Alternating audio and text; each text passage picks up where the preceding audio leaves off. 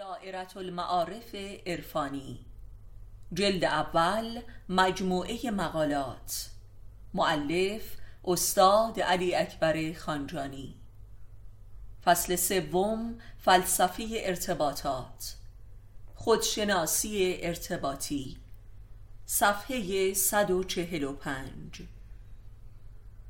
سرنوشت و روابط اجتماعی.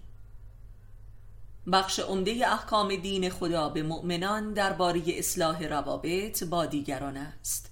سوره توبه که اساس و آغاز اخلاص در دین را شرح می دهد و سوره براعت از شرک است تماما درباره روابط اجتماعی است و روابط اجتماعی را ملاک نهایی حفظ دین و صداقت در ادعا می کند و حتی عزیزان و افراد درجه یک فامیل را هم از این تصویه مستثنا نمی کند و به مدعیان ایمان امر می کند که از روابط با کافران و مشرکان و منافقان دل بکنند و قطع رابطه کنند. حتی اگر عزیزترین کسان مثل والدین و همسر و فرزندان و برادران باشند.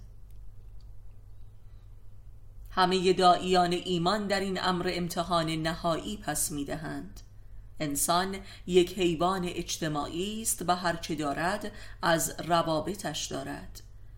انسان منهای روابطش با دیگران مطلقا قابل تصور و تعریف نیست و هیچ معنا و ماهیتی ندارد و اصلا وجودی معنوی ندارد و حس وجود نمی کند سرنوشت معلول رابطه است. انسان تا زمانی که به ایمان کامل و معرفت قدبی و اخلاص در دین نرسیده و با پروردگارش اتصالی قلبی مستقیم نیافته است در رابطه با هر انسان مشرک و ریاکاری تحت تأثیر قرار می‌گیرد و ایمانش لکهدار میگردد و چه بسا از دست می‌رود. فقط اولیای خدا قادرند که در روابط با همه مردمان باشند و دچار شرک و نفاق و ابتلای نفسانی نشوند و ما بقیه مؤمنان بایستی از روابط با فاسقان بپرهیزند.